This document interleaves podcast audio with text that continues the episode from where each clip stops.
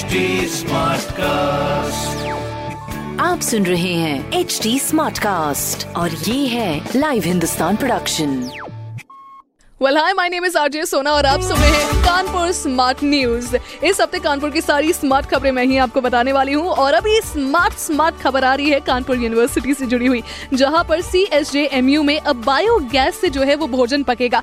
एक ये नया एक्सपेरिमेंट किया जा रहा है और उसको देखा जाएगा कि ये नया एक्सपेरिमेंट कितना ज्यादा सफल साबित होता है। अगर सफल हुआ तो शायद ये एक्सपेरिमेंट जल्दी हमारे सामने भी पेश होगा।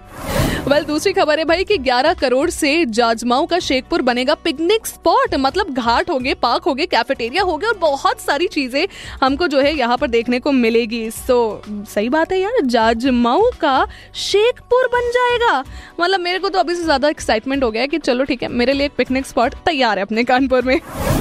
बल तीसरी खबर जुड़ी है अपने नए साल से रिलेटेड, जहां पर केडीए 10 करोड़ से कराएगा विकास कार्य, जहां पर साफ सफाई होगी, बाउंड्री वॉल बनाई जाएगी और इनफैक्ट जो बहुत पतली सड़कें हैं ना, उनका चौड़ीकरण भी होगा। तो एक ये खुशखबरी अपने कानपुर वासियों के लिए नए साल वाले दिन आ रही है। इसी के साथ साथ ऐसी अन्य खबरें अगर आप पढ़ना चाहते हैं तो जरूर पढ़िए हिंदुस्तान अखबार। साथ ही साथ कोई सवाल हो तो जरूर पूछेगा on Facebook, Instagram and Twitter. हमारा हैंडल है @HT स्मार्टकास्ट। मेरा नाम है आरजे सोना और आप सुन रहे थे Kanpur smart news. Stay tuned.